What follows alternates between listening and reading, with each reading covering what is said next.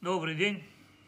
А, у нас сегодня на повестке дня две недельные главы, которые называются Бегар Бехукотай. Мы их будем читать э, в эту субботу с Божьей помощью. С этими двумя недельными главами мы заканчиваем третью книгу Торы Вайкра. А, Также она называется Тората Куаним. Мы уже рассказывали, что это особенная книга Торы. И эм, так как она особенная книга Торы, самое большинство тайн э, сокрыты именно в книге Вайкра. Вот. И э, сегодня, заканчивая две эти недельные главы, мы бы хотели затронуть очень такую э, щепетильную тему, так как в недельной главе э, Бехукотай есть кое-что, что связано с праздником Шавот. Связано с праздником Шавот, и, как ни странно, в недельной главе э, Бехукотай есть э, 48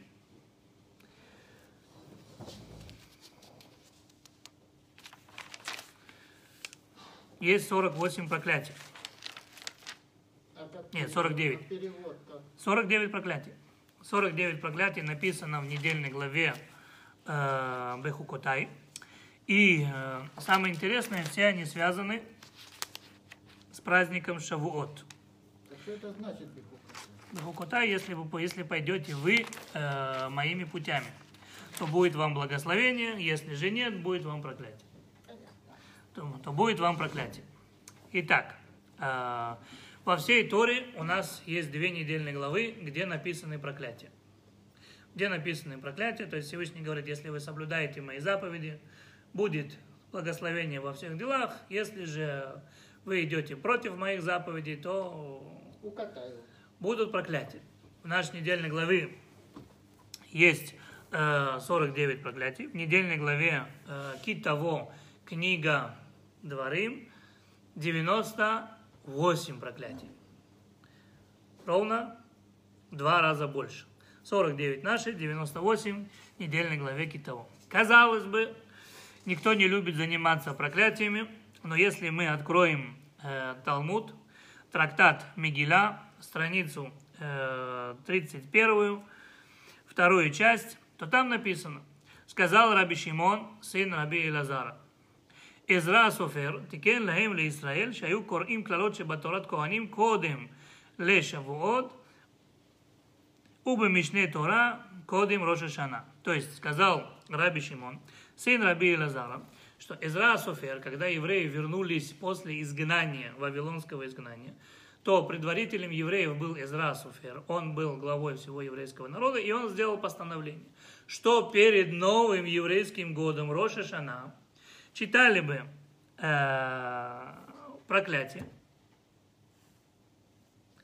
и также, чтобы читали проклятия, которые в Торе, чтобы читали перед праздником Шавуот. Вопрос, зачем? Для чего они нужны?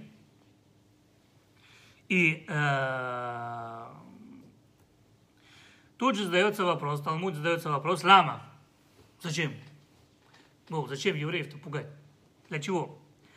И отвечает Абае, есть говорят, что это сказал Рейш Лакиш, «Кдеши тихле шана викилотея», чтобы тот год, который уходил, забрал с собой все проклятия. А в новом году, чтобы Новый год начался без проклятий. Вот. Теперь, э, понятно, что как бы задается логический вопрос. Ладно, если Новый год Рошана, он уходит, и как он уходит, забирает все с собой проклятия старого города, года, а новый, Новый год начинается без проклятий. Так это понятно.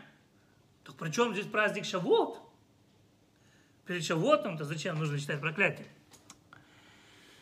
Отвечает Талмуд, так как в праздник Шавот весь мир, э, Всевышний судит весь мир э, и решает, сколько будет плодов деревьев в этом году. Сколько деревьев в этом году дадут плоды, зависит именно в праздник Шавот. Зависит праздник Шавот. Вот. Поэтому нам интересно понять, а что здесь скрыто. Нам говорят, что перед праздником Шавуот, читают так как праздник Шавуот, он является судным днем, и в этот день будет постановлено, сколько плодов дадут деревья. А э, праздник э, Роша Шана – это еврейский Новый год. Еврейский Новый год судит евреев и судят, какой будет год. Так? Поэтому в обеих случаях нужно читать проклятие. У всех такой взгляд непонятно. Зачем? Кому это нужно? Еврей... Вот что благословение, правильно, евреи проклятие не любят.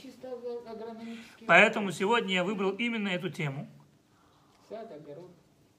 потому что самому очень интересно залезть в, как говорится, в глубину всего этого, понять скрытый смысл, что здесь э, написано. Сегодняшний урок будет самым глубоким из всех тех, которые мы проходили за всю историю наших уроков. Поэтому, пожалуйста, включайте ваши головы. Они вам сегодня очень сильно понадобятся. Нам придется э, плавать в океане огромных книг, собирать по крупицам всю эту информацию, но в конце будет очень шикарный вид. Все это откроется, мы должны будем понять, зачем Израиль Суфер это сделал, для чего это читается, как это, чего это, зачем, почему. Сразу хочу добавить, да, так как в Талмуде написано, что вот э, Роша Шана читают проклятие, но перед праздником Шаво читают проклятие, так постановил Суфер, все хорошо, все красиво. Тут же приходит э, книга, которая называется «При цадик», э, на недельную главу Китаво, Э, ее написал Раби Цадук Акоин Милюблин, и он тут же начинает задавать вопросы. Я говорю, подожди, подожди, что-то я не понял юмора. Если ты говоришь, что так как этот один Новый год, а это второй Новый год, то есть Новый год, в этот Новый год решаются, сколько, э, сколько человек будет жить, какая его будет э, материальная жизнь, то в праздник Шавуот считается как Новый год плодов деревьев, будет постановлено, сколько мы получим плодов, то почему тогда мы не читаем проклятие в праздник Песах? А что у нас праздник Песах? И тут же эм, Раби Цаду Коэн от Люблина говорит так. Если мы откроем Талмуд, то в Талмуде мы найдем, что написано. У евреев есть четыре Новых года. Четыре Новых года. Один Роша Шана. Там решается, сколько человек будет жить и как он будет жить. Будет ли он вообще жить. Вот. Это в Рошана. В Песах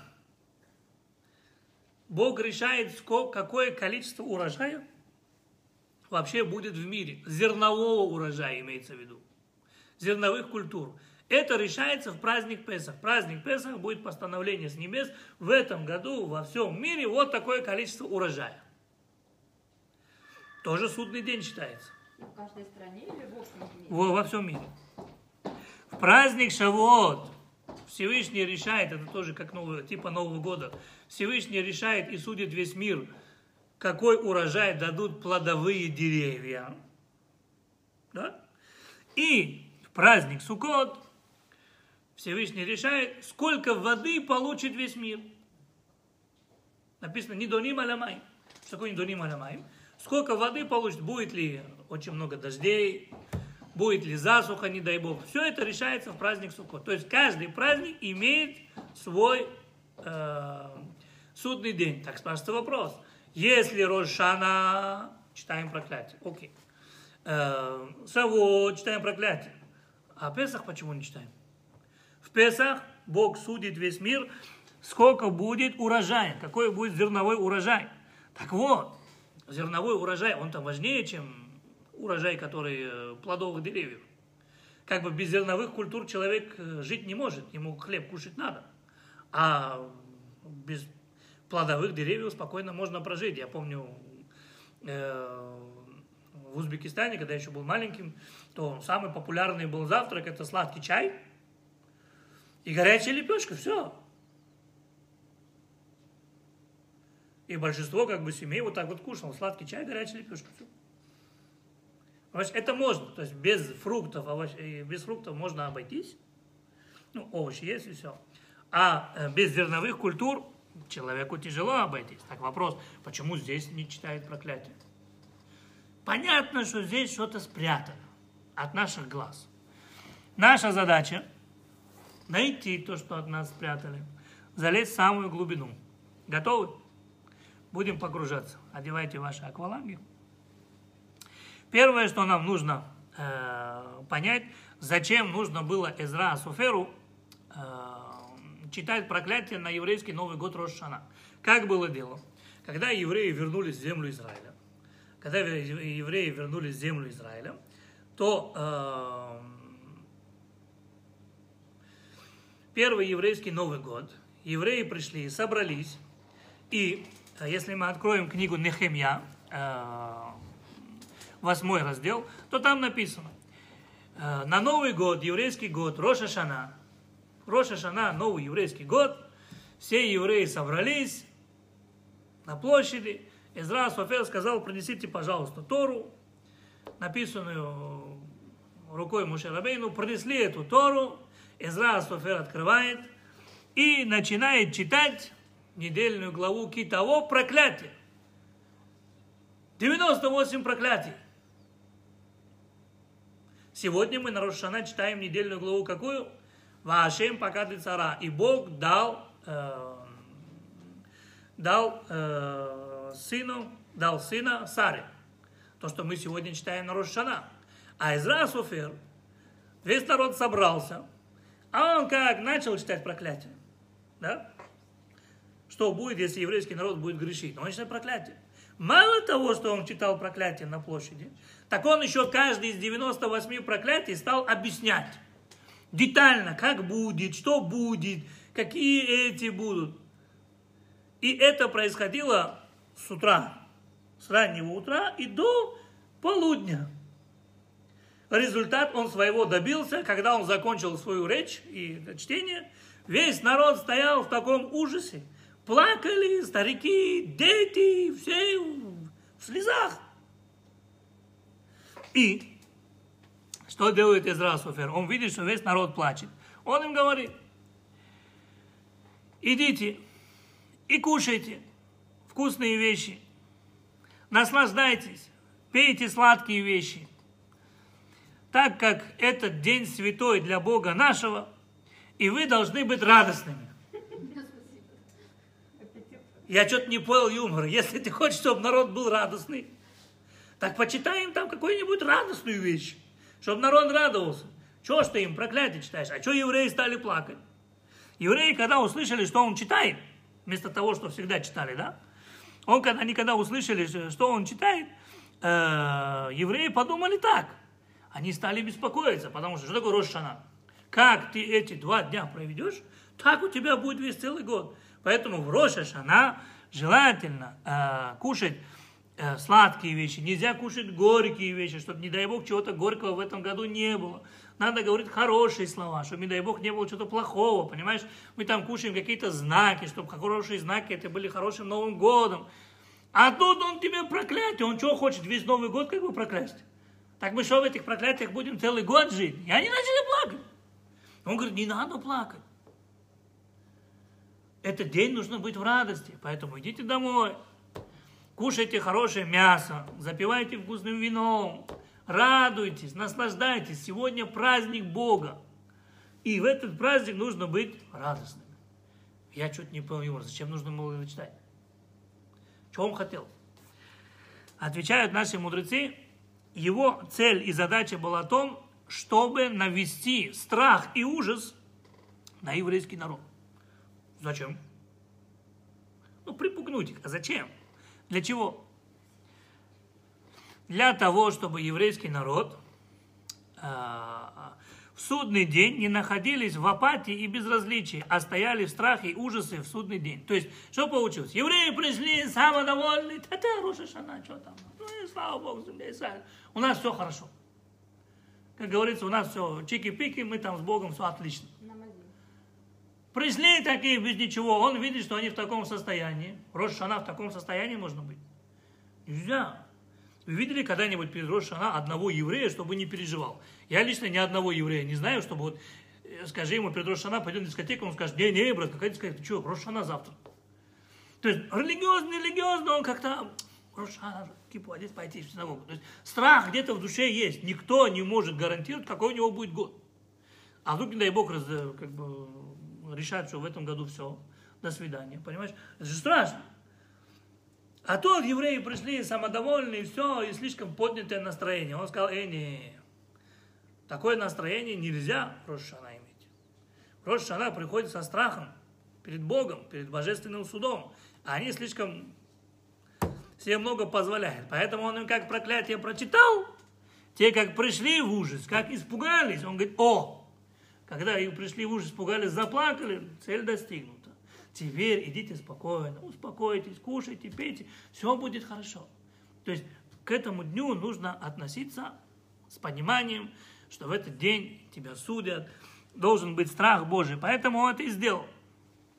Поэтому он это и сделал. Вот.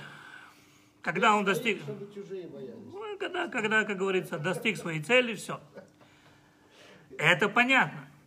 Поэтому он говорит, почему, почему написано, читают проклятие, чтобы все проклятия этого старого года ушли с ним. То есть, если человек приходит э, в страхе перед Богом в синагогу в Роша Шана, этот страх уже искупает ему очень много грехов. И понятно, что если искупает много грехи, то все проклятия, которые должны были быть, они тоже со старым годом уходят. То есть он достиг той цели. Нельзя приходить на Новый, год, эй, давай, что там у нас? А, шофар, хорошо, слушай, ты не понимаешь, где ты находишься. Рошана так не бывает. Рошана поэтому и дает тебе там 40, э, 30 дней, чтобы ты к нему подготовился. Слихот читал. Так нет, это высокий день.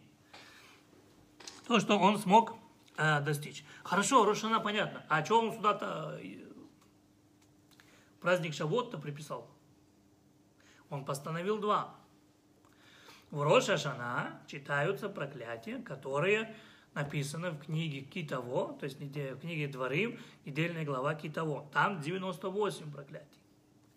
Это он постановил Рош Шана, чтобы читали. А вот э, в праздник Шавот, перед праздником Шавот, да, чтобы прочитали 40 э, 9 проклятий, которые написаны в нашей недельной главе. А на следующей неделе мы будем благословлять. То есть он так сделал, чтобы проклятия попадали перед Рошана, и проклятия попадали перед праздником Шавот. Зачем? Значит, если ты не будешь знать, в чем тайна этих проклятий, да, то ты не сможешь правильно подготовиться к празднику Шавот. Чего-то будет не- недостаточно в твоем праздновании. Так для того, чтобы это понять, кстати, в обеих случаях, что там год уходит, забирает с собой все проклятия, что здесь уходит, забирает с собой все проклятия. И в праздник Шавот, и в праздник, и в праздник э, Рошана. Так написано в Талмуде. Теперь нужно разобраться. Для этого мы опускаемся на ступень еще глубже, заходим в мир Кабалы. Есть такая книга, которая называется Толат Яаков. Ее написал Раби Мейр Габай. Так он говорит так, очень просто. Про человека сказано, Адам гу эц басаде. Каждый человек является живым деревом. Аллегория, да? Каждый человек сам по себе живое дерево. Живое дерево. Как у дерева есть корни, у человека есть корни. Как у дерева есть плоды, так и у человека есть плоды. Поэтому он говорит, в Рошашана, Рошашана, нас судят о материальной жизни. То есть в Роша Шана мы находимся в небесном суде, и нас судят, какая будет материальная жизнь. Что такое, какая будет материальная жизнь? Сколько человек проживет?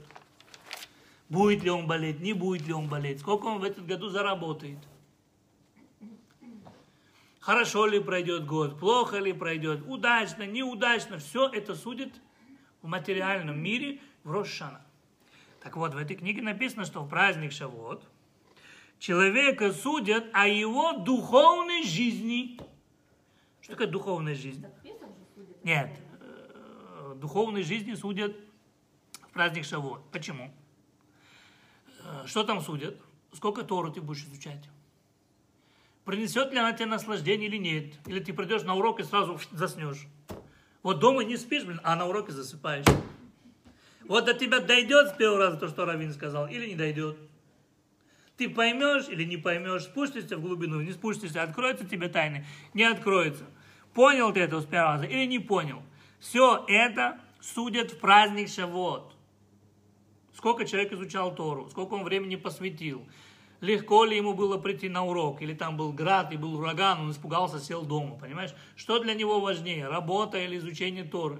Все это судят, и потом, в зависимости от того, как человек провел год, постанавливают, что будет в следующем году. Сможет ли он спокойно сидеть дома, никто ему не мешает изучать Тору. Или же его будут постоянно дергать на работе. И у него не будет времени на изучение Тору.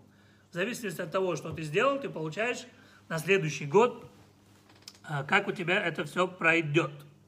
Вот.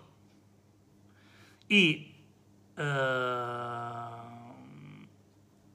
он это объясняет так. Он говорит, так как человек, он является живым деревом, а его плоды – это то, что он смог изучить в Торе. То есть плоды человека – это то, что он смог изучить и понять в Торе. Это его плоды. Или это то, сколько Торы он научил других. Вот я вас каждого обучаю, да, это мои плоды. Это плоды моих трудов. То, что я понял, я передаю дальше. Вы, вы наслаждаетесь этими плодами. Вы передаете дальше, это ваши уже плоды. Понятно? То, что он сказал.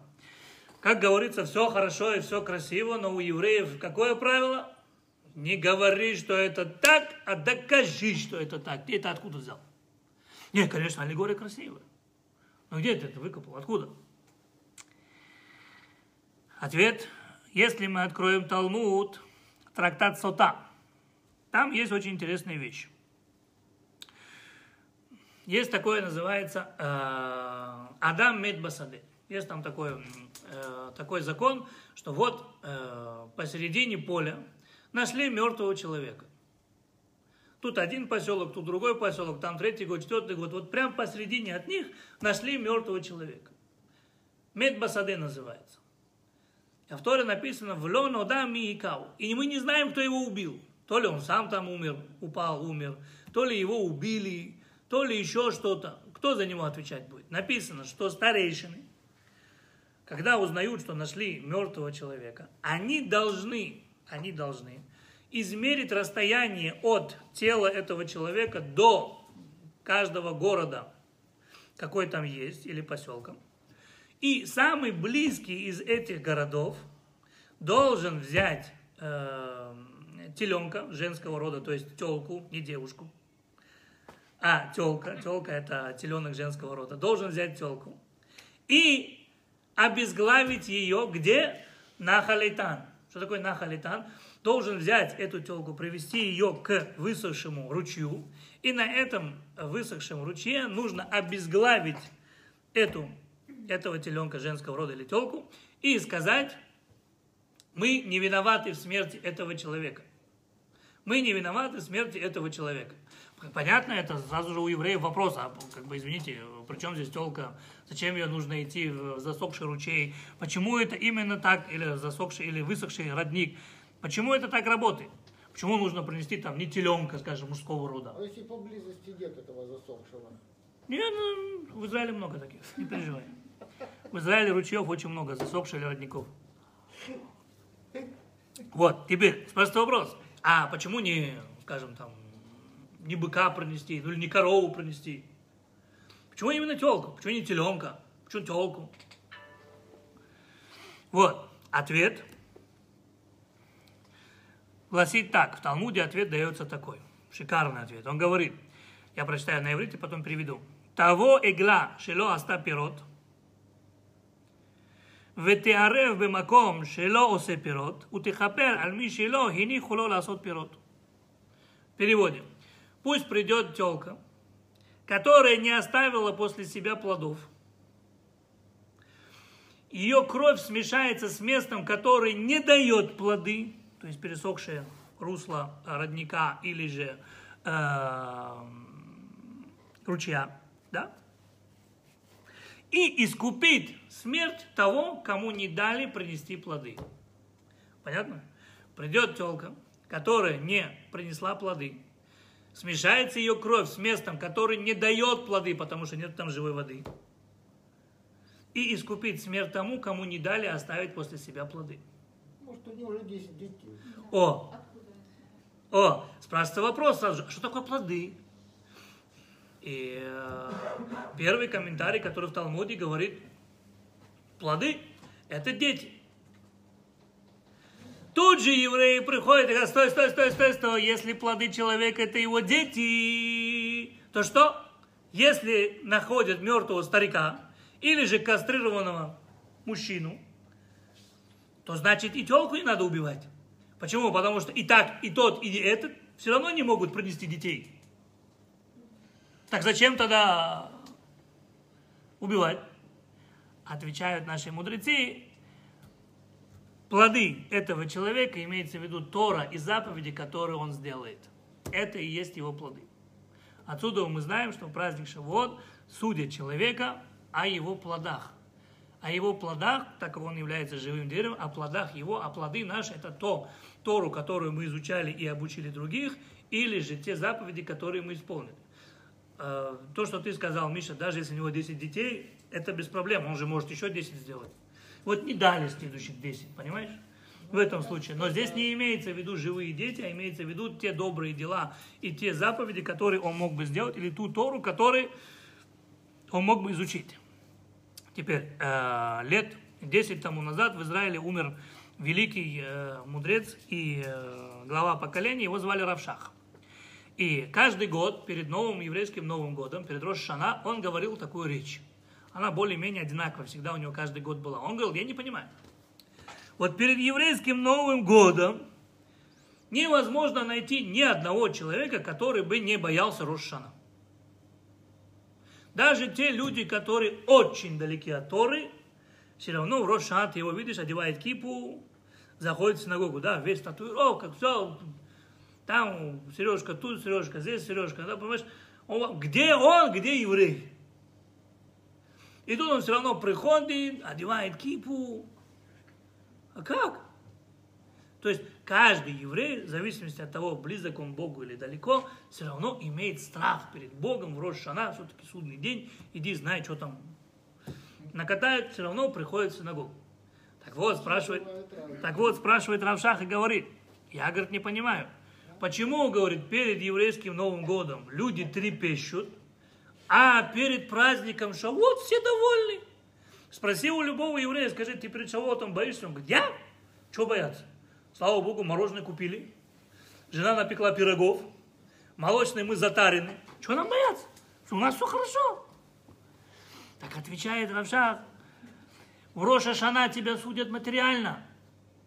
А в Шавот тебя судят духовно. За твои духовные дела. А духовные дела всегда влияют на материальные и физические. Так получается, что перед э, праздником Роша, э, Шавуот человек должен больше быть в трепете и бояться, чем перед Рошана. И доказательство тому, что он сказал, он приводит так. Смотри, говорит, Рошана. Бог сколько времени дает в подготовку? Месяц, 30 дней. 30 дней. Восточные евреи читают слихот. Ашкенадские евреи за 10 дней уже там, что, все так, Рошана как бы. Он 20 дней был в отпуске, теперь перед Рошана он уже готов, да, понимаешь? Йом-Кипур, 40 дней подготовка. Приходит Равшах и говорит, а что мы делаем перед праздником Шавот? Сферата Омер. Бог дает нам 50 дней подготовиться к празднику Шавот. Если ты хочешь понять истинный смысл и цель праздника Шавот, тебе даются на подготовку ровно 50 дней. Ровно 50 дней. Теперь книга, которую мы начали в самом начале, которая называется «Прицадик» от раби э, Цадука Коэна Милюблина, говорит так. Я вот что-то только не понял юмора. А почему перед э, Роша Шана читают 98 проклятий? Да? А перед праздником Шавот 49. Почему не наоборот? Ну, еврей это тот, который задает вопросы, понимаешь? Надо, надо до всего докопаться. Почему именно так, а не так? И наоборот? Ответ дает книга Зоар. И Рамбан в нашей недельной главе, он говорит так. Он говорит так. Клялот, то есть проклятие, которое в нашей недельной главе, Это проклятия, которые исполнились при разрушении первого храма. Проклятие, которое написано в книге Китаво, то есть книга Дворим, недельная глава Китаво, это те проклятия, которые исполнились во времена второго храма. То есть там было больше проклятий. Там было больше. Да, они исполнились. Все один к одному. Они исполнились. Вопрос. Что скажут евреи? Дай Бог здоровья. Закончились. Мы-то здесь при чем? Или какое отношение это нам имеет к нам? Мы под каким боком сюда попадаем? Или под каким соусом? Под каким соусом? Какое к нам это имеет отношение? Чтобы это понять, нужно открыть два Талмуда. В одном, а первый Талмуд это трактат Йома. И там задается вопрос. Мы же хотим Шавот понять, да? Рошана мы более-менее поняли. Но Шавот интересно, у нас праздник Шавот скоро будет. Так вот, э, в трактате Йома написано, почему был разрушен первый храм. И там написано ответ, потому что евреи сделали три больших греха. Это Авода Зара, поклонение идолам, Гилуй Арайот, разврат и Швиху Дамим, пролитие невинной крови. Байчини, второй храм почему был разрушен? Потому что была синат хинам беспричинная ненависть. Мы знаем, что первый храм из-за трех грехов, второй храм из-за беспричинной ненависти. Был разрушен. Это первый Талмуд. Приходит другой Талмуд, другой трактат. Трактат Недарим. Первый был трактат Йома, второй был трактат Недарим. В трактате Недарим написано «Ми Аиша Хахам веявенет зод». Кто из мудрецов может это понять, почему был разрушен первый храм, построенный царем Соломоном? Бадавар зе нишаль хахамим уленевиим вело перешуа. Мы спросили всех мудрецов, мы спросили всех пророков. Никто не мог нам ответить, почему был разрушен первый храм. Первый трактат говорит, что три греха. Второй трактат говорит, не дарим. Никто не знает почему. Дальше написано, Ачиба Кадош Баруху, Бехводоу Бацмо Упиршуа. Пока сам не пришел Бог и не сказал истинную причину, почему разрушен первый храм. Первый храм был разрушен, смотри, что говорит Бог. Аляшер азвуй торати, потому что они оставили мою, мою Тору. Ашер натати лифнеем, я им ее подарил, они ее оставили. Вело шаму бикули, они меня не прислушивались. Вело алхуба, и не ходили по, по дороге Торы. Спрашивают мудрецы, а что такое оставили мою Тору?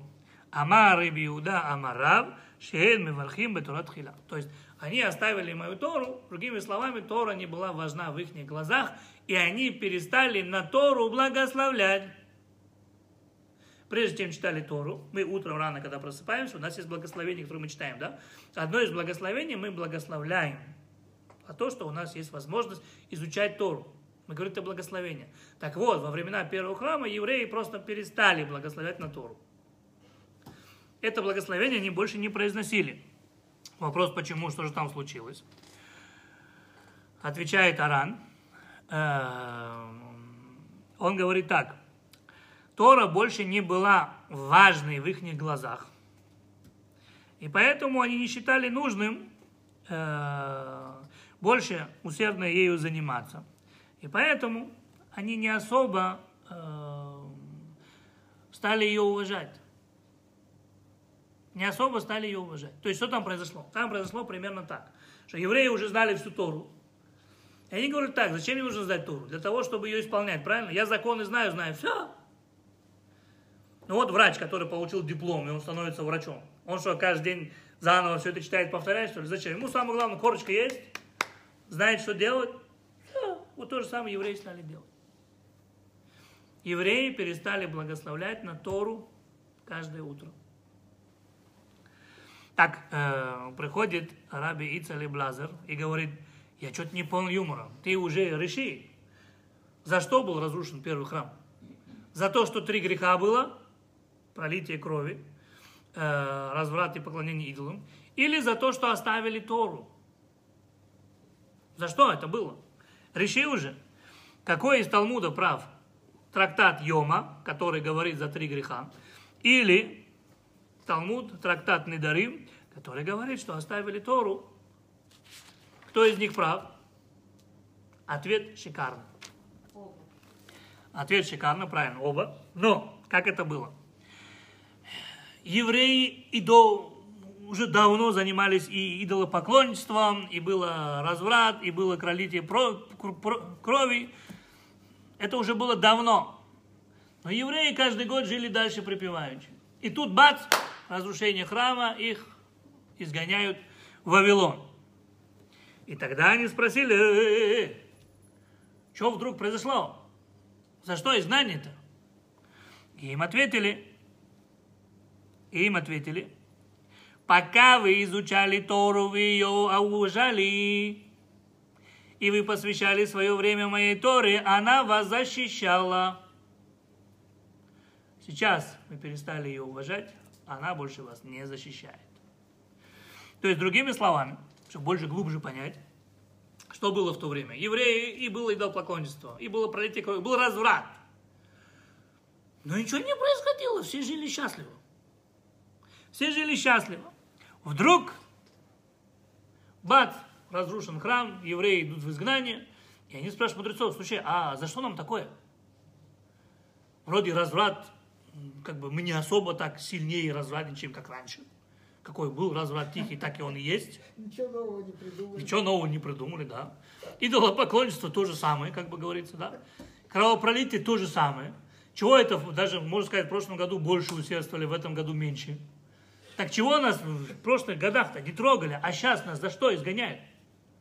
Евреи, они же дотошно, они же должны докопаться до всего. Чего вдруг? Спрашивают пророков, пророк говорит, не знаем.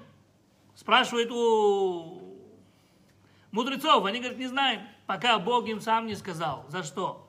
Бог им сказал, Шейло бирху бетурат хила. Вы перестали уважать Тору, а именно она вас защищала. То есть, другими словами, можно идолопоклоняться и Ща, так подожди, далее. подожди, Но ща Тору дойдем. изучать, и все будет. Сейчас подожди, сейчас объясним это глубоко. Не Да? раскатывай губу. Правильно Миша сказал. Вот. Э, Потому что есть такое правило. Если человек говорит, я согрешу, Бог простит, то в этом случае Бог не прощает. Если человек согрешил, непреднамеренно, уже получилось, да? Человек раскаялся, Бог прощает. Если человек говорит, а, я согрешу, потом раскаюсь. Хоть потом тысячу раз раскаивайся, Бог не прощает. Нельзя говорить, я заранее сделал. Нет. Теперь, как это получилось? Тора их защищала, пока они ее уважали. Как только перестали уважать Тору, Тора прекратила их защищать. На что это похоже? Э, То есть откуда, откуда они это взяли, где это написано? Э, Есть такой великий э, мудрец и каббалист э, Альшеха Кадош, святой Альшех, в этом свитке Эйха, он приводит очень интересную притчу о скрипаче. У одного царя был скрипач. И царь его любил. Он так мог играть на скрипке, что у царя аж было шикарное настроение, он мог работать ночами, днями, без того, чтобы он засыпал. Он был счастлив. Но, как говорится, у скрипача были свои проблемы. Скрипач считал, что он работает задарма. Хотя ему хорошо платили. Он должен был целый день не, не выступать нигде, а просто стоять около царя и играть на скрипке. И э, скрипач решил совместить полезное с приятным. Он решил заработать еще, да? И он предложил врагам государства всю тайну подноготную царя. То есть он одним ухом слушает музыку, а другим ухом, что царь разговаривает с своими приближенными, все тайны. Куда войска, куда вложить, куда чего, куда это.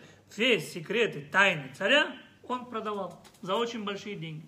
Зарабатывал двух сторон. То есть полезное с приятным.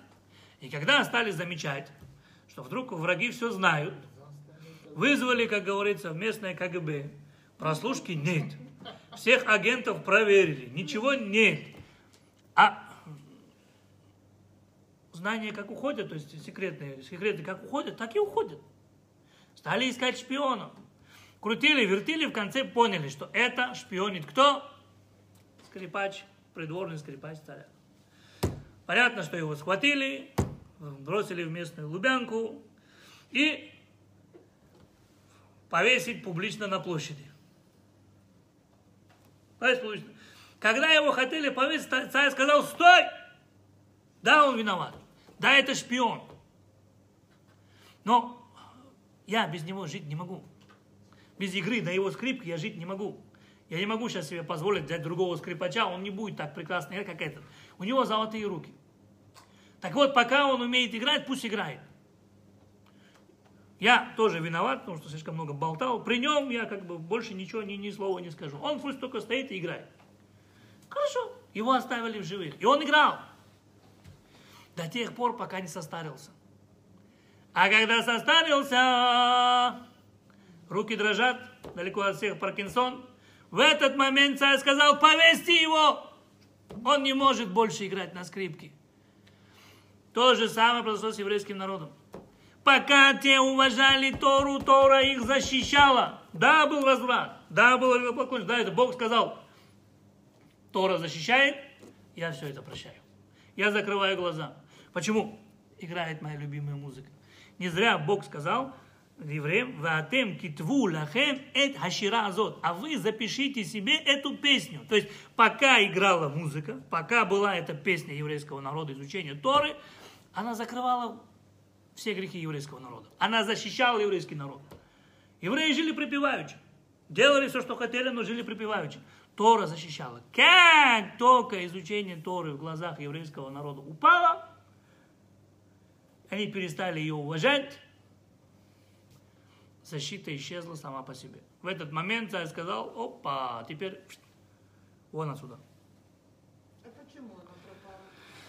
Я же вам говорю, евреи подумали, что они уже все знают. Поэтому э, всегда говорят такое правило. Еврей это тот, кто задает вопросы.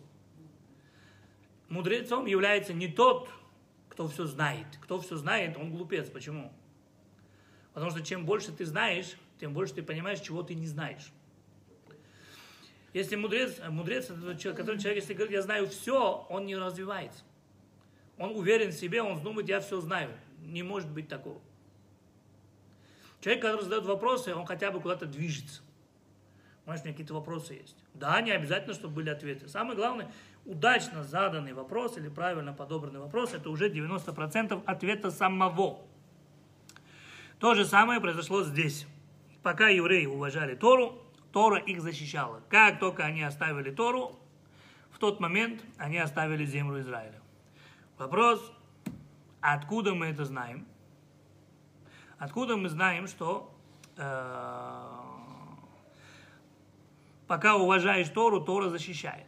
Так вот, написано, э, в, Танахе написано так.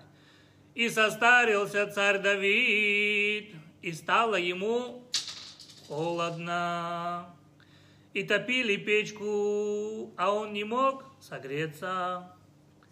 И одеялами его накрывали, и одеждами его одевали, а он никак не мог согреться.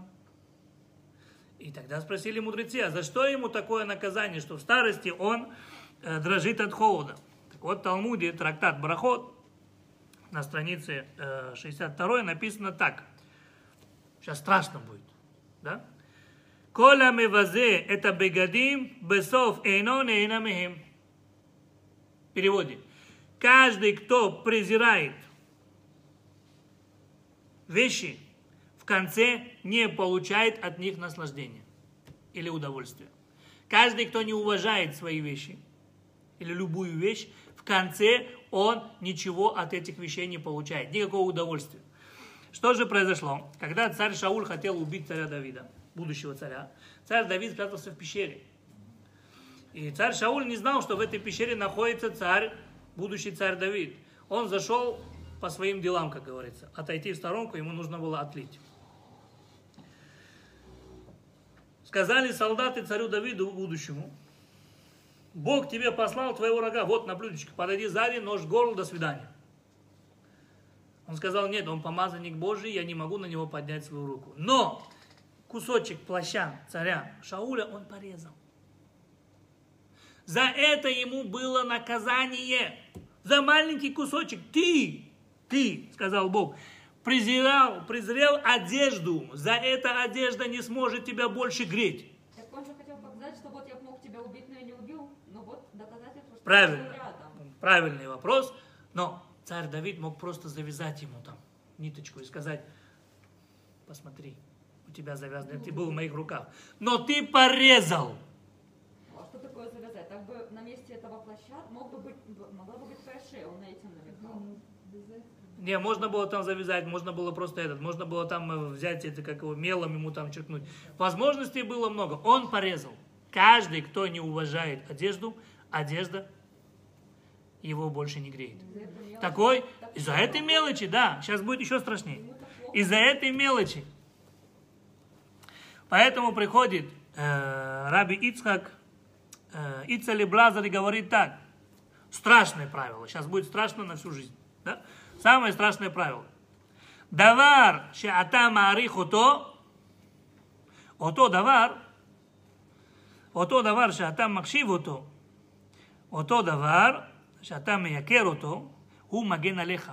אבל אם אתה לא מעריך אותו ולא מקשיב אותו, הוא לא מגן עליך. То есть ту вещь, которую ты уважаешь, ту вещь, которую ты возвеличиваешь, ту вещь, которая тебе дорога, она тебя защищает, она стоит за тебя, и она служит тебе верой и правдой.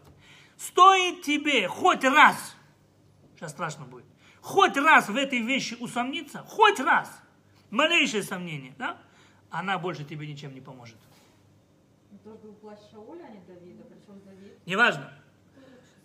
Неважно, вот э, кто хочет, кто хочет эту, вот эту, эту же, эту же тему, кто хочет это посмотреть, да, вот посмотрите, э, великий как бы тренер э, российских гимнасток, наша еврейка, Виннер. Винер. Я как-то смотрел ее интервью, и она сказала, да, вот если там гимнастка работает с, с обручем, и вот у одной гимнастки упал там этот обруч, и она взяла его, кинула.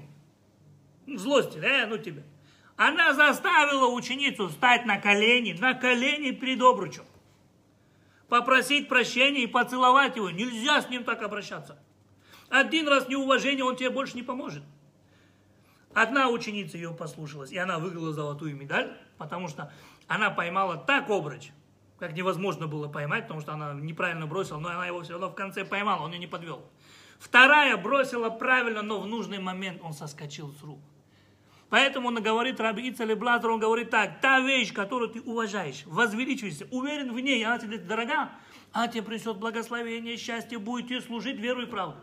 Как только хотя бы ты один раз в ней усомнишься, все, до свидания. Она уже не будет служить.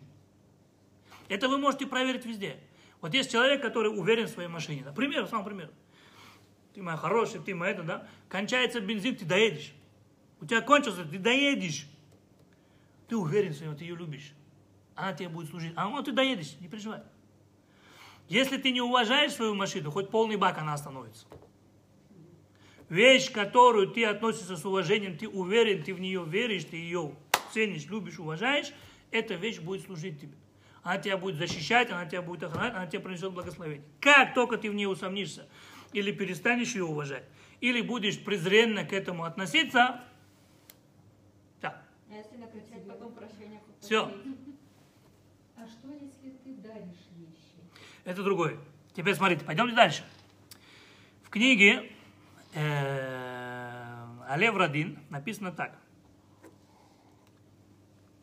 Каждый, коль давар адам марих, марих, гу махзилу араха. Второе правило, которое говорит, каждую вещь, которую ты ценишь, она становится для тебя ценностью. Каждую вещь, коль давар ше адам мезальзель, махзилу зильзуль. Каждую вещь, которую ты начинаешь презирать или считаешь пустышкой, она начинает презирать тебя. Это правило, эти два правила работают везде. С любыми вещами, неодушевленными, одушевленными. Самый простой пример, даже э, в обычной жизни, да, если ты уважаешь человека, тебя уважают. Ты его презираешь, тебя презирают. Самый простой пример, да, самый простой пример. Человек пришел домой, он видит там, э, э, он видит там жена, жена ему этот, э, жена приготовила обед, и он говорит, слушай, я был уверен, что, ты, я, что я приду, и ты еще не успеешь. Но ты у меня энерджайзер, за такое короткое время накрыть такой стол и так приготовить. Если он относится так, то ему тоже будет относиться с уважением и с пониманием. Если он придет домой и скажет, что еще ничего не готово, да что ты вообще можешь целыми днями здесь делаешь? Это все можно было здесь 15 минут сделать. Просто ты лентяйка, не можешь. Вопрос, его кто-нибудь дома уважать будет? Что ты уважаешь, то уважает тебя. Что ты презираешь, то презирает тебя. Самое простое правило. Самое простое правило. Вот. Теперь, это правило, эти, эти три правила работают везде, всегда, в любом времени, в любом месте. С неодушевленными и одушевленными предметами. То, что ты ценишь, ценит тебя. То, что ты возвышаешь, возвышает тебя. То, что ты любишь, тебя защищает. Если же ты начинаешь это презирать или усомнился в этой вещи, все. Нельзя ни в чем усомневаться. И я приду вам сейчас четыре примера, от которых, как говорится, волосы на голове встанут. Но э, чтобы доказать это правило, оно работает везде, я просто приведу четыре примера. Четыре глубоких примера, да, как это работает, чтобы мы глубоко смогли это понять. Первый пример приводит Хафицхайм. Хафицхайм – человек, который написал книгу Шмират Алашон, то есть как беречь свой язык. Да? И он говорит так, смотри, говорит, странная вещь. Когда был э, восстание Короха и его приверженников. Помните, да? Началось что? Магифа, эпидемия. Началась эпидемия. Что говорит Муше Рабейну своему брату Аарону? Магер, как это махта, сим алея гехалим, висим алея кторит, витаавор бен ахаим, бен аметим, витейцара магифа. Быстренько бери лопатку, ставь на нее уголь, на уголь посыпь кторет и встань между живыми и мертвыми, и остановится эпидемия. Что посып? Кторет. Воскурение. Поставь на лопатку воскурение, стань между мертвецами и между живыми, и эпидемия остановится. И эпидемия остановится. Аарон это сделал, остановил эпидемию. Теперь приходит Хафец Хайм и говорит, все хорошо, все красиво. Но я что-то не понимаю одного. В тот день, говорит, когда вот это вот был этот спор между Корохом и между, и между Мушерабейну, Аарон говорит, свой плащ, служил, э, то есть Коэн, прежде чем зайти, он одевал мииль. Мииль это специальная одежда, которую служили в храме. Вот этот мииль, он его одевал, этот плащ, он одел. В Торе написано, что одел. Спрашиваю второй вопрос. В тот же день а, когда было это восстание, Аарон в храме служил переносном мешкане. Служил. Третий, говорит, вопрос. Молодец, правильно отвечаешь. Сейчас будет третий вопрос еще интереснее. В тот же день, когда было восстание Короха, утром рано, Аарон сделал воскурение Торет или не сделал? Ну, сделал. И тут, когда три вопроса заданы, ловушка закрылась, он задает шикарный вопрос. Он говорит, тогда почему ничего из этого не сработало? Что это означает? Из-за чего начало, чтобы поняли, что он, что он спросил, да? Из-за чего началась раздор между э, Корохом и Мошерабейном? Восстание, чего началось? Из-за злословия, плохого языка, лашонара. Когда Корах пришел, задал два вопроса Мушерабейну, Мушерабейну ответил, он сказал, а, ты все сам придумываешь, ты узурпатор, ты узурпировал власть. Что это? Злословие. Восстание началось из злословия. Понятно? Злословие. В Талмуде, в трактате а, Арахи написано так. Почему Коэн одевает вот этот вот плащ, Меиль? Потому что на плаще есть что? Паамуним, маленькие... Э, Паамуним это колокольчики, маленькие колокольчики. И когда Коэн заходит в храм, то колокольчики звенят. И в Талмуде написано так. Вот этот вот плащ, он искупляет злословие, которое было сказано вслух. Как колокольчики звенят, и мы их слышим, также то злословие, которое было сказано вслух и было услышано, именно одевая его, Коэн, первосвященник, искупляет этот грех. Второе, Кторет искупляет злословие, которое было сказано шепотом. Его не слышно шепотом. От одного другому. От одного другому. Так если утром рано Аарон служил в храме, и он одевал Миил и принес Кторы, то почему это не искупило злословие Короха? Шикарный вопрос, да? Шикарный вопрос. Ответ. Еще страшнее. Плащ и кторет и воскурение искупляют в тот момент, когда ты этого Коэна ценишь, любишь и уважаешь. Как только ты начинаешь проявлять к нему свое неуважение, все это на тебе больше не работает. А они что сказали? Аарон, его Моше сам по себе поставил. Кто он такой? Мы хотим быть вместо него. Понятно? Пока они его принимали как Коэн Гадоль, как первосвященника, пока они его любили, ценили, уважали, все, что он делал, все, что они говорили, это им искупляло. Как только они подняли восстание и начали злословить, и его уже не принимали, он уже не может их искупить. Теперь понятно, почему Мушарабейну побежал и сказал Аарону, возьми и стань еще раз. Понятно? Это первое. Уважаешь, защищает. Проявляешь неуважение, защита исчезает. Если этого мало, доказательство истории, приведем второе доказательство истории. Второе доказательство еще глубже. В день, когда Моше Рабейну спускается с двумя скрижалями завета, первыми, 17 Тамуза было, видит золотого тельца. Видит золотого тельца и евреи танцуют вокруг золотого тельца. Эр Иврав говорит, Эле Элокеха Исраэль Ашери Илуха Мерец Мицраим, вот ваш э, Бог еврей, который вывел вас из Египта. Моше Рабейну все это видит и разбивает скрижали завета. Так, так. Было, было. Читали, читали, проходили. В прошлом году, в этом году, все это было. Так, так. Вопрос, который написан в книге э, Шевет Мусар. Он говорит, я что-то не понял. В тот же день, когда евреи якобы поклонились золотому тельцу, ман был? Ман с неба пошел? Пошел. Ман был, да. Ман шел без перебоя, без проблем. Ман шел без перебоя. Пророк Нехемия э, в этом, в, девятом разделе своего пророчества говорит так. Несмотря на то, что евреи сделали, то есть, ну, в кавычках, сделали золотого тельца, и сказали, вот твой Бог, народ Израиля, который вывел вас из Египта. Ты до того милостив, что не оставил их в пустыне. И облака славы твоей шли перед ними и были над ними. Ночью столб огня шел перед ними. И ты все равно их любил и, на, и, и направлял на правильный путь. А твой ман, как спускался к ним, и ели они его, так и продолжал спускаться. И в тот же день несмотря на то, что они, что они поклонились золотому тельцу.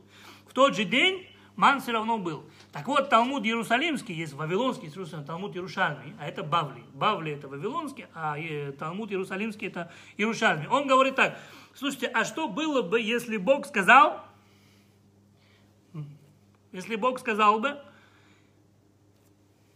Эля Элокеха Израиль, то есть вы говорите, что вот это Бог, который вывел вас из Египта, вот на этого золотого тельца, как говорил знаменитый герой моего детства, на английском, tomorrow morning, nothing money.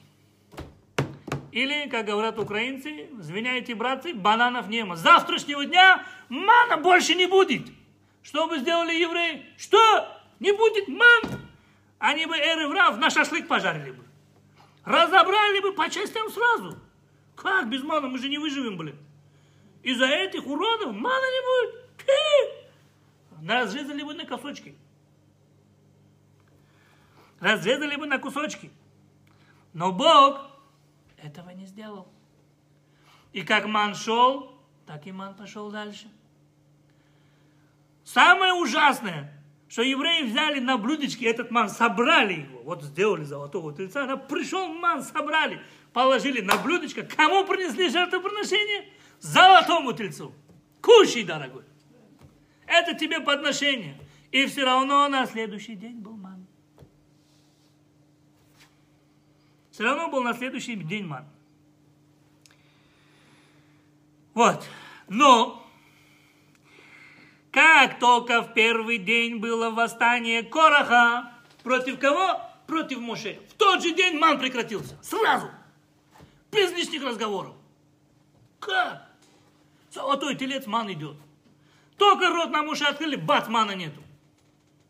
Сразу перебои в продовольствии. Моментом, мгновенно, вот, бам, все. Золотой, грех золотого тельца, слушай, до сих пор не скупили. Ман идет. А тут только, как говорится, пасть на Моше открыли, и тут же нету мана. Сразу, мгновенно. А почему это так быстро сработало? Мидраш приводит интересную вещь. Мидраш говорит так, два объяснения есть. Первое объяснение приводит Мидраш. Ерован бен Неват, помните, да? Знаменитого человека. Ерован бен Неват, из колена Ефраима, первый царь десяти израильских колен, который заставил их поклоняться идолам. Потомок Иосифа. Проходили в прошлых неделях главах. Стал служить идолам. Иравам бен Неват. Бог посылает ему пророка Идо. Приходит пророк Идо, ему говорит, ну-ну-ну, нельзя. Большой грех, Бог накажет. Яровам так рассердился, хотел шарахнуть его вот так прям. Ты кто такой? Я царь Израиль, мне рот открываешь. Хотел шарахнуть, и рука у него отсохла на месте. Теперь супер наглость царя, да? Идолопоклонник. Супер наглость, смотри. Он говорит, слушай, говорит, я, говорит, согрешил. Ты тпалеле элокеха. Помолись, пожалуйста, твоему Богу, не моему, твоему Богу. Пророк говорит. Супер наглость. Я, говорит, там идолам поклоняюсь, да, золотым тельцам. А ты, говорит, помолись твоему Богу. Пусть меня простит, и моя рука вернется ко мне.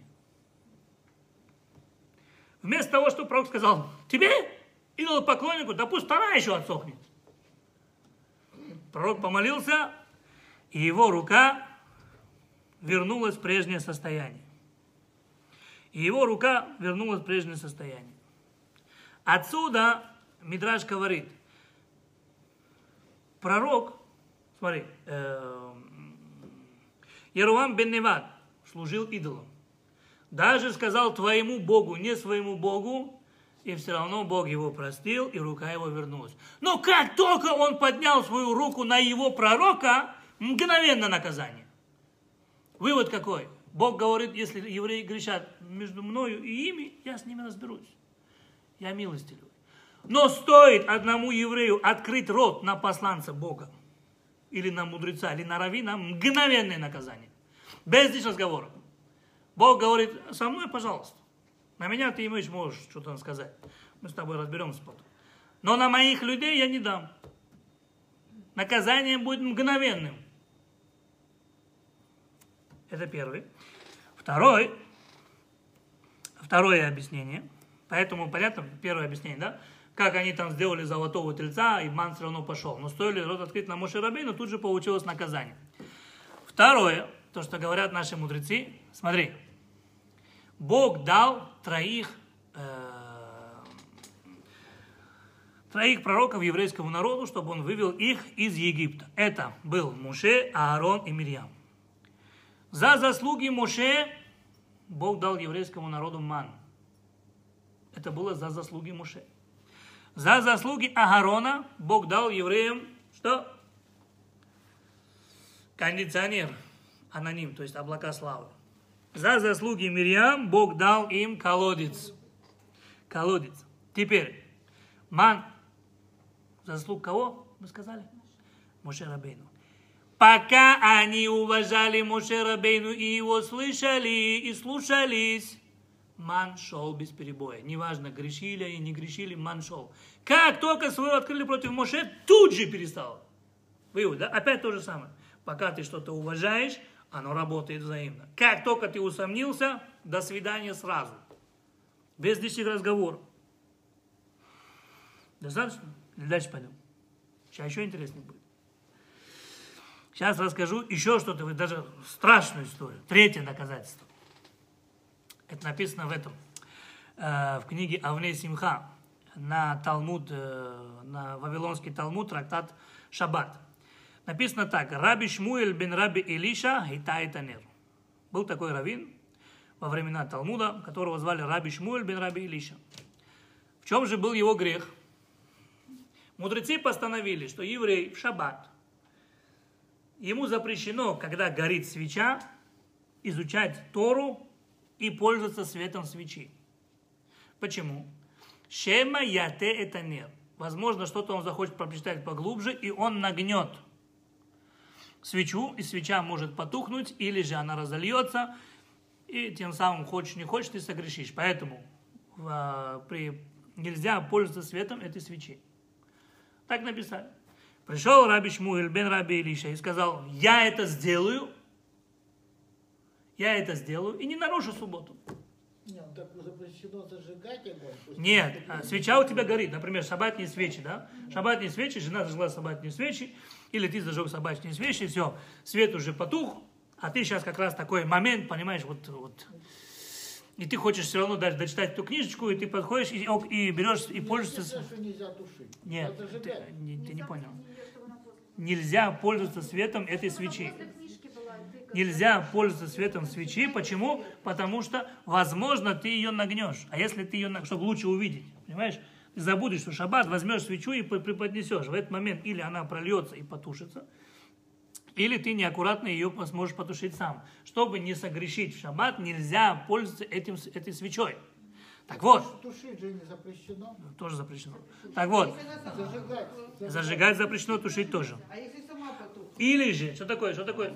Смотри, там есть третья проблема. Какая третья проблема? Если свеча горит, да? Иногда свеча горит, и она уже, она уже тускло горит. Чуть-чуть пошатай свечу, она тут же ярче загорит. Почему?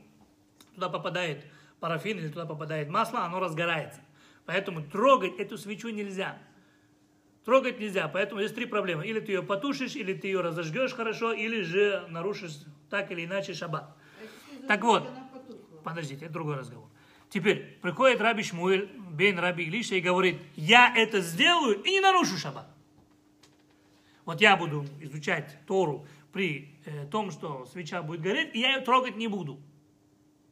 Я не буду ее трогать.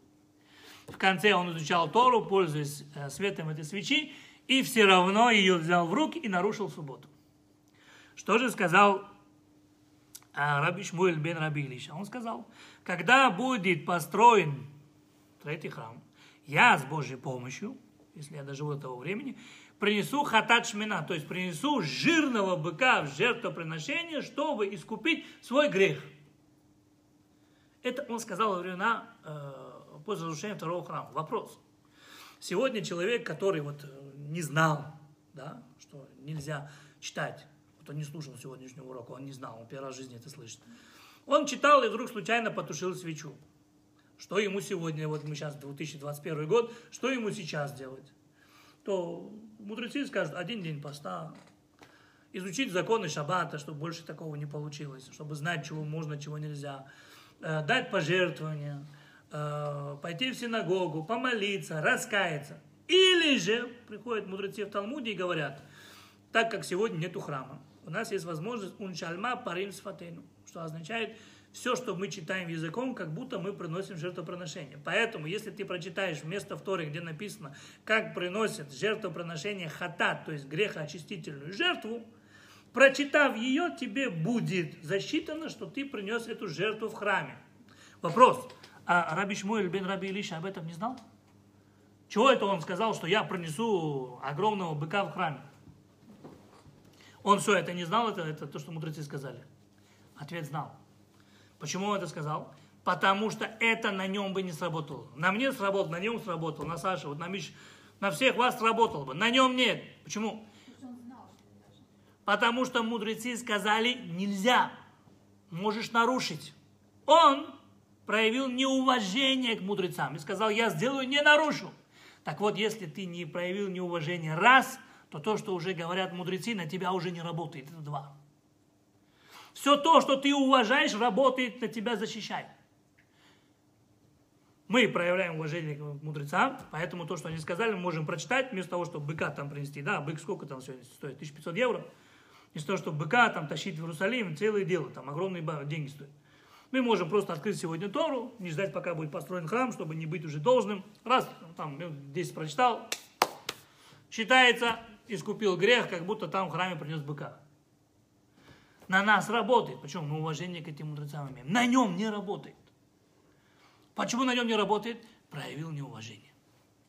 Опять то же самое правило. Все то, что ты уважаешь, а, э, все то, что ты ценишь, для тебя ценно, оно тебя защищает, оно тебя спасает, оно тебе служит, приносит тебе благословение. Как только ты проявляешь какое-то сомнение или какое-то неуважение, до свидания. Сразу, без лишних разговоров. Сейчас будет четвертое доказательство. Это история на миллион долларов. В этой истории на миллион долларов. В этой истории стоит миллион долларов. Лет э, тому назад э, в ней браке умер известный раввин, которого знали, звали Рав Штайнер. Умер он в возрасте 96 лет. Очень много людей пришли проводить его последний путь. Очень известный раввин. Он умер в 96 лет. Когда-то он был в концлагере. Когда он еще был молодым, он был в концлагере.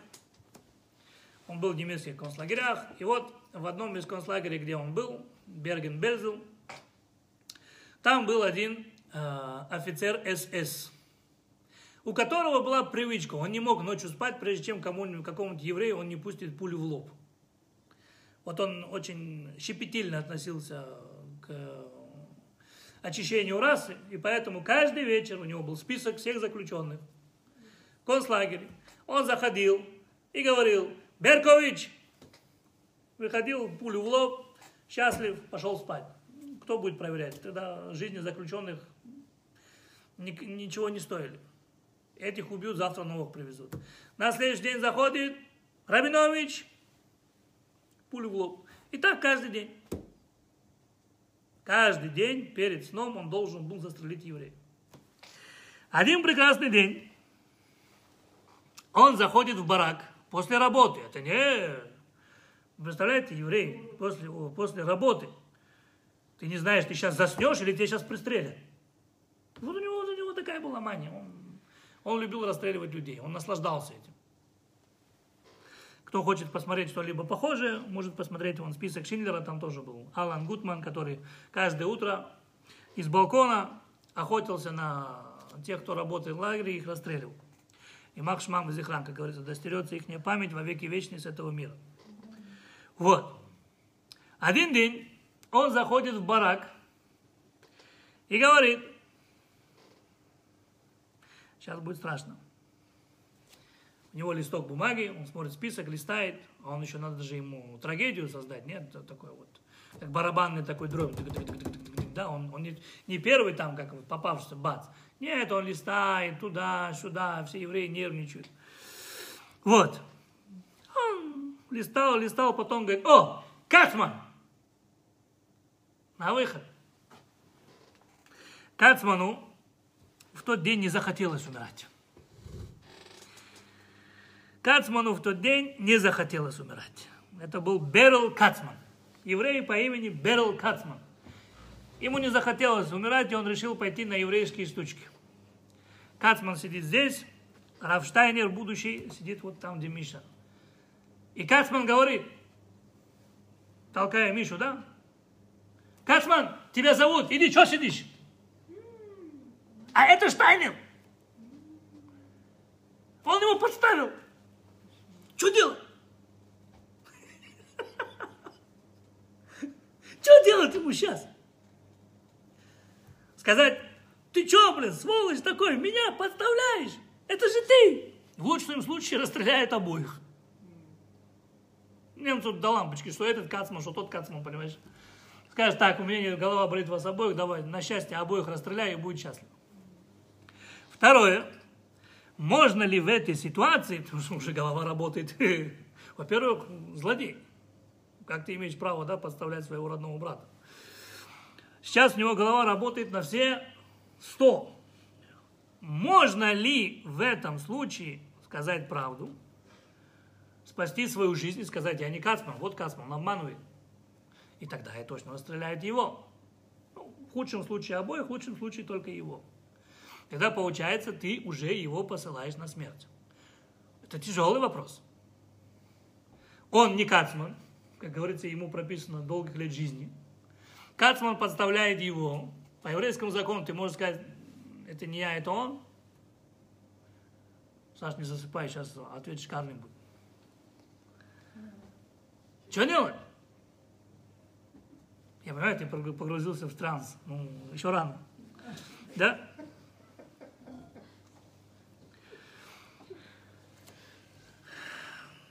Штайнер сказал так. Все, что Бог делает, я доверяю Богу. Как будет, так будет. Царь Соломон сказал, вот, вспомнил, да, слова царя Соломона. Шомер пив ульшоно, шомер мицарат навшо. В переводе, да? Каждый, кто оберегает свой род и бережет свой язык, тот спасает свою душу. Он сказал, я лучше промолчу, пусть я умру, но я верю в слова царя Соломона. До сегодняшнего дня я доверял Богу, и если Богу так надо, я готов. Он сказал Шма Исраэль и пошел на верную смерть. Вышел на верную смерть, командир СС заряжает свой Вальтер, ставит ему в лоб, видит, как еврей дрожит и говорит, Кацман, ты думаешь, что я тебя хочу застрелить? Нет. У меня сегодня новая идея.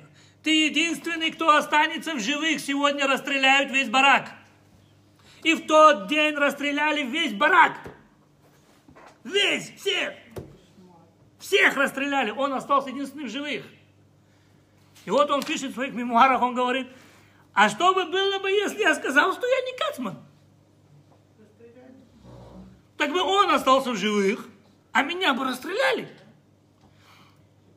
Я уважаю слова царя Соломона. Они меня спасли. Шомер пивуль шоно, шомер митрат навшо. Человек, оберегающий свой язык и свой род, спасает свою душу. Я бы мог сказать, нет, это не он обманывает. Лучше двоих расстреляли бы. А так, получается, он должен был жить, но он на, на верную э, смерть ушел сам, а меня спас. Да? А как это правильно понять? Теперь, Оберегающий. на его э, шомер, то есть чем меньше ты болтаешь, тем лучше живешь. Лучше промолчать, чем что-либо сказать. Шомер пив ульшоно, то есть оберегающий свой род, имеется в виду не заносит некошерную еду, а кушает кошерное. Улишоно, то есть оберегает свой язык, не говорит плохое, а говорит только хорошее. Шомер мицарат нашо. Ни одна проблема, то есть ни одна болезнь, ни одно страдание, ничего плохого его в жизни никогда не произойдет. То есть он, оберегая вот эти две вещи, он оберегает всю свою жизнь, оберегает свою душу. Теперь, на его похоронах, знаете, что сказали? Этот человек всю свою жизнь, да, всегда говорил, шомер пивуль шоно, шомер мицарат навшо. Человек, который бережет свой род, бережет свою жизнь. Сколько он прожил? 96 лет. А если мы возьмем цифровое значение слова пив, род, пей, 80, юд, 10, 90, вав, 6.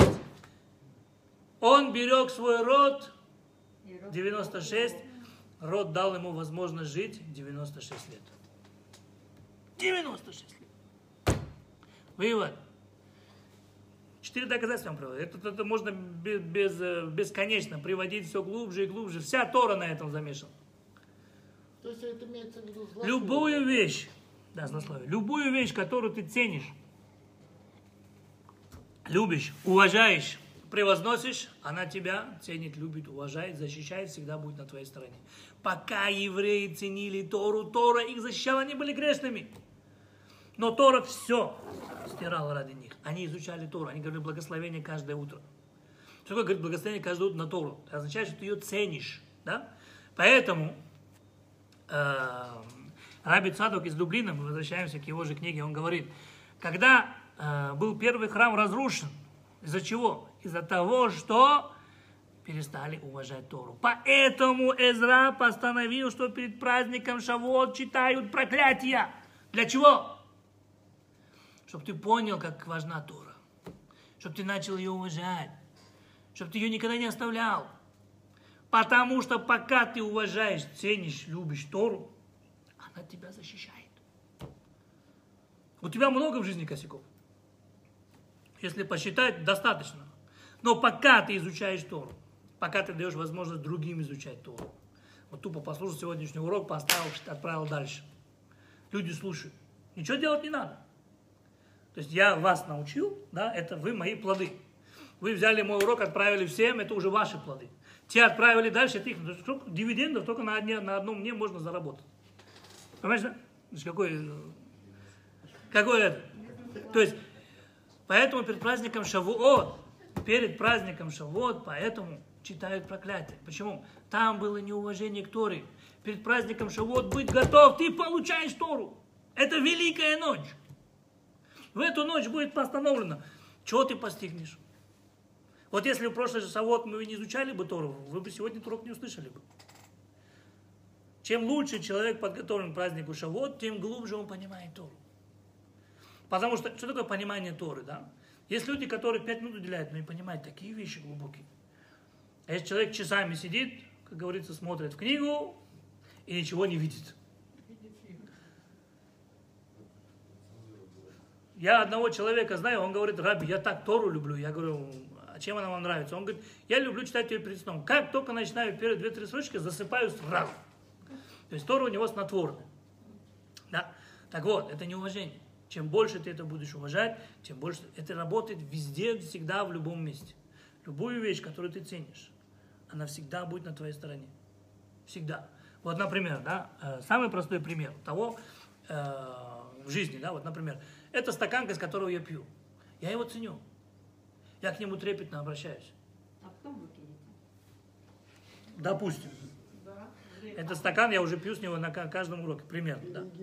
Если я беру стакан, если я беру стакан, да, если я беру стакан, я его пью, я к нему трепетно отношусь со всем э, своим уважением, то даже если один день в этом стакане будет то, что не должно пить, он обязательно разобьется, но он не даст мне выпить из него. Мое отношение влияет на его отношение ко мне обратно. Это везде, всегда и так. Поэтому как Тора, ты к ней относишься, так она тебя и защищает. Так она тебя и защищает. Поэтому перед праздником Шавот обязательно читают проклятие. Это вот в нашей недельной главе будет. Книги Бехукотай. На этом книга Вайкра закончится. А перед праздником Роша Шана читают что? Проклятие, которое в книге Китово. Книга Дворим, недельная глава Китово. Здесь 49 проклятий, там 98. Почему? Потому что э, второй храм из-за чего был разрушен? Сина- Ой, Нет, Синат Хинам. Беспричинная ненависть. А в Роша написано что? Атем ницавим айом кульхем. И вот сейчас все вы стоите перед Богом живым. Перед чем, прежде чем идти на, евре- на божественный суд, нужно со всеми помириться.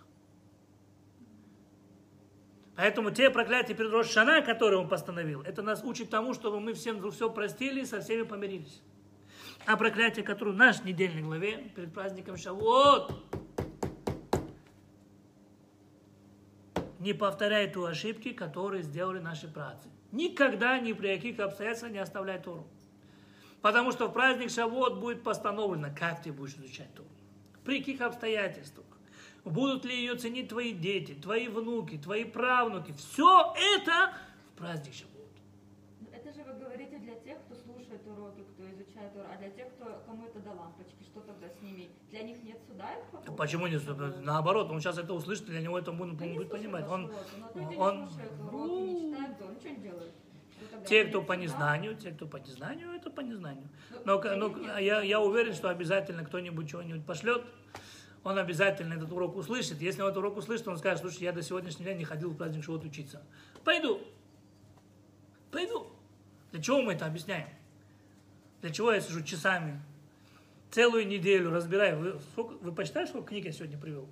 Все это собрать, все это держать, все это, это, это тоже, все это было, конечно, получилось э, благодаря одному очень хорошему человеку, который э, в пятницу э, своим поведением вот направил меня на эту тему. Понимаешь, иногда что-то происходит с человеком, да, и ты можешь это забыть. А иногда просто думаешь, а почему? А потом бац, у тебя в голове, опа, наглядный пример. А как только начинаешь это развивать, понимаешь, слушай, это золотая жила. Поэтому дай Бог благословения этому человеку. Получается, весь урок получился из-за него. Мы сегодня так много изучили, так глубоко спустились. Саша, это не твоя жена. Он так посмотрел, это не ты. Вот. Изучайте Тору. Будьте готовы к празднику Шавот. Э, Хорошего вам вечера. Цените. И вы будете ценимы. Хорошего вечера.